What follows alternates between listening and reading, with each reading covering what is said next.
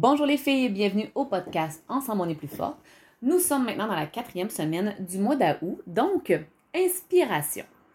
Je veux t'inspirer aujourd'hui, je vais te donner une, petite anecdote, une petite histoire qui est vraie, euh, mais je veux qu'on parle du jugement. Parce que des fois, quand on pense aux gens autour de nous hein, qu'on voudrait aborder pour, euh, pour joindre notre entreprise, là, on se met à juger. Ah, mais tu sais, elle a déjà une bonne entreprise, une bonne, une bonne vie financière, je pense pas que ça va l'intéresser.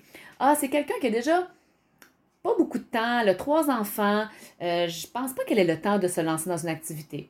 Ah, elle a déjà l'air heureuse, fait que je pense pas que c'est pour elle. Ah, on se met à juger. Ou sinon, des fois, par, ça va arriver que les gens vont dire Hey, ça m'intéresse, qu'est-ce que tu fais? Puis tu dis Ah oh, non, cette personne-là, je pense qu'elle sera pas bonne, fait que ça ça me tente pas de lui donner sa chance. Ben, moi, je te dirais qu'il faut pas se laisser aller dans le jugement.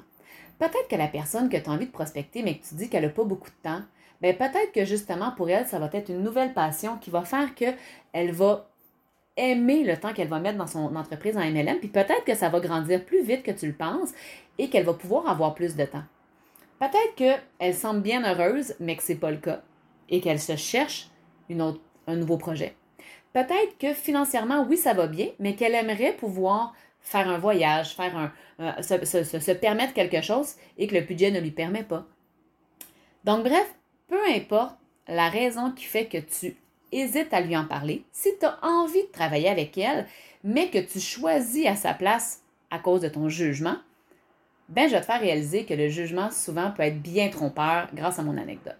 Et si quelqu'un vient vers toi. Je ne suis pas en train de te dire d'aller recruter n'importe qui, mais si quelqu'un vient vers toi et qui semble avoir un intérêt, une ouverture, mais que tu n'es pas certaine de sa capacité à réussir, j'ai envie de te rappeler que ce n'est pas à toi de juger de ça. On ne sait jamais. Ça arrive que les gens parfois sont un peu éteints dans leur vie et que quand ils trouvent la bonne entreprise, la bonne personne euh, qui les accompagne, ça leur redonne une fougue incroyable et ils deviennent euh, des gens avec un grand, grand, grand succès. Donc, je te dirais, n'hésite pas. Si quelqu'un te démontre de l'intérêt, à moins vraiment que tu t'entendes pas bien avec elle, là, on oublie. Mais sinon, n'hésite pas à faire confiance. Tu pourrais vivre de belles surprises. Je termine avec mon anecdote. Euh, comme vous le savez, tu le sais peut-être, je fais du camping dans un, terrain de camping où est-ce que je suis là saisonnière. Ça veut dire que j'arrive là normalement euh, en début mai et ma roulotte est là, ouverte. Je peux y aller jusqu'à la fin septembre. On passe beaucoup de temps là. Quand on a acheté la première année, ça fait déjà 4-5 ans de ça, quand on a acheté la roulotte, ce qui s'est passé, c'est qu'on a vu une roulotte à vendre sur un terrain qui nous plaisait. Et on a acheté tout simplement. Ce qu'on ne savait pas, c'était qu'il y a d'autres personnes qui étaient intéressées par euh, le, même, euh, le même terrain, la même petite parcelle de terre.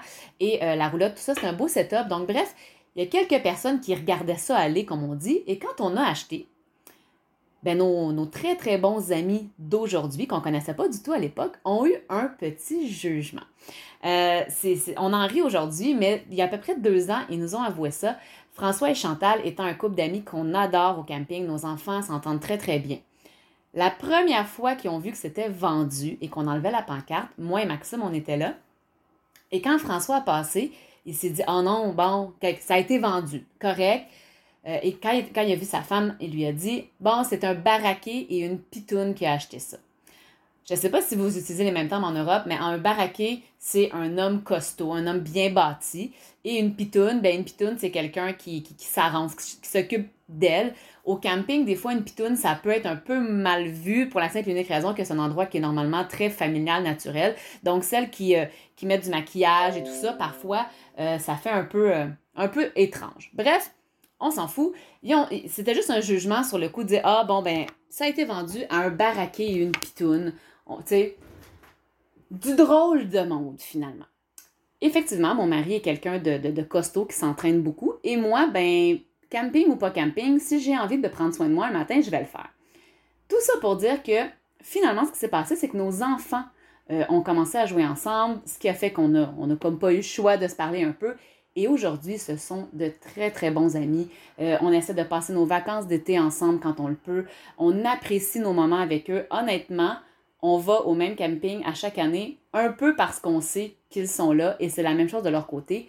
C'est vraiment des best friends de camping.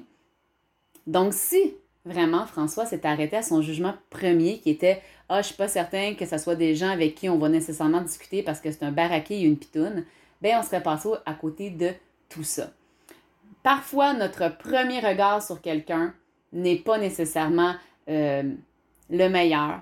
Parfois, on a une idée préconçue par rapport à quelqu'un ou par rapport aux, opinions d'une personne. On n'ose pas l'aborder parce qu'on pense qu'il va dire ça, qu'il va dire ça, qu'il va dire ça. Mais au final, bien souvent, probablement qu'on passe à côté d'opportunités extraordinaires et qu'on s'arrête tout simplement à cause de notre jugement.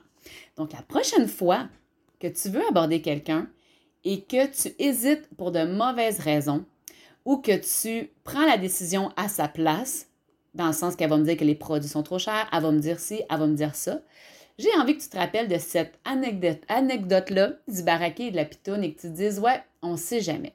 Ose et tu verras. C'est tout pour aujourd'hui. Sur ce, je te laisse aller.